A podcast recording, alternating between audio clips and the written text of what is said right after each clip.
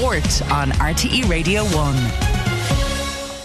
24 minutes to eight. Time to say good morning to Darren Frehill. Good morning, Rachel. Chelsea booked their place in the last eight of the Champions League last night. A 2 0 win over Borussia Dortmund at Stamford Bridge. A huge win for them. They go through 2 1 on aggregate.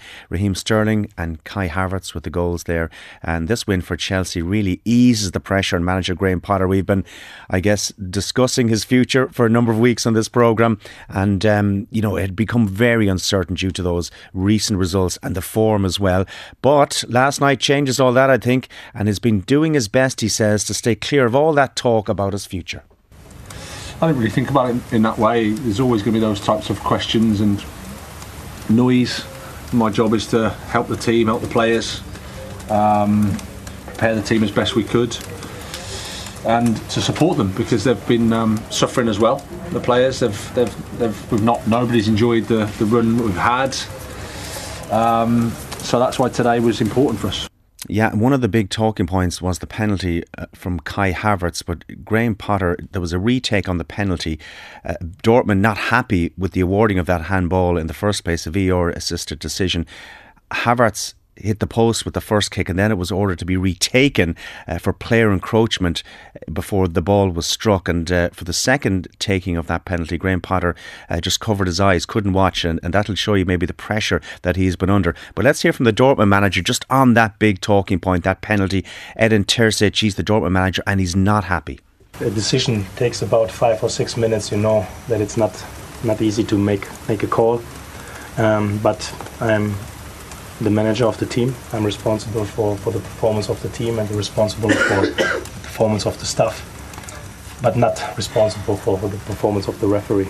So uh, we didn't speak about the referee a lot, not uh, in the last weeks, and we won't start with that tonight. In the end, it was an open game. I think we deserved to score and maybe take it to extra time, and then it's an open game again.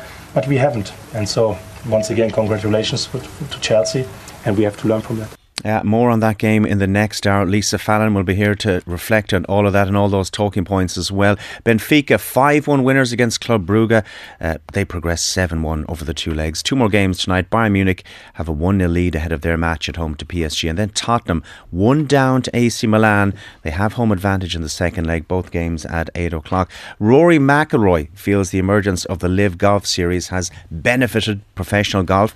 The world number three has been speaking ahead of the Players' Championship, which gets gets underway in the US tomorrow. McIlroy believes it has accelerated change and helped bring the PGA Tour and the DP World Tour together so the PGA Tour underpin all of the DP World Tour's prize funds. Yeah. So I mean, you know, if you're thinking of it from a strategic alliance and creating opportunities for DP World members, I mean the the PGA Tour guarantee the prize funds on the DP World Tour, um, which is which is great, and they're going to be playing for more more money um, over the next number of years because of that. Look, 2024 is is going to look similar for the DP World Tour to this year in terms of the schedule and everything that's going on. But my hope is in the future, if you know, 25 and beyond, that you know we can get some events in Europe that are designated and, and try to create some sort of world worldwide schedule that that benefits um, you know sort of everyone on both tours. In cycling, Sam Bennett's dropped down the standings at the Paris Nice race. There was a team time trial yesterday on day three.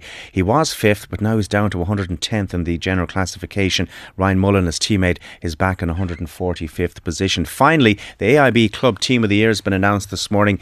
All Ireland champions Kilmacud Crokes have seven players named in the side. Two of their players, Shane Cunningham and Dara Mullin, have been nominated for the Player of the, Player of the Year alongside Dara Dugan of Glen.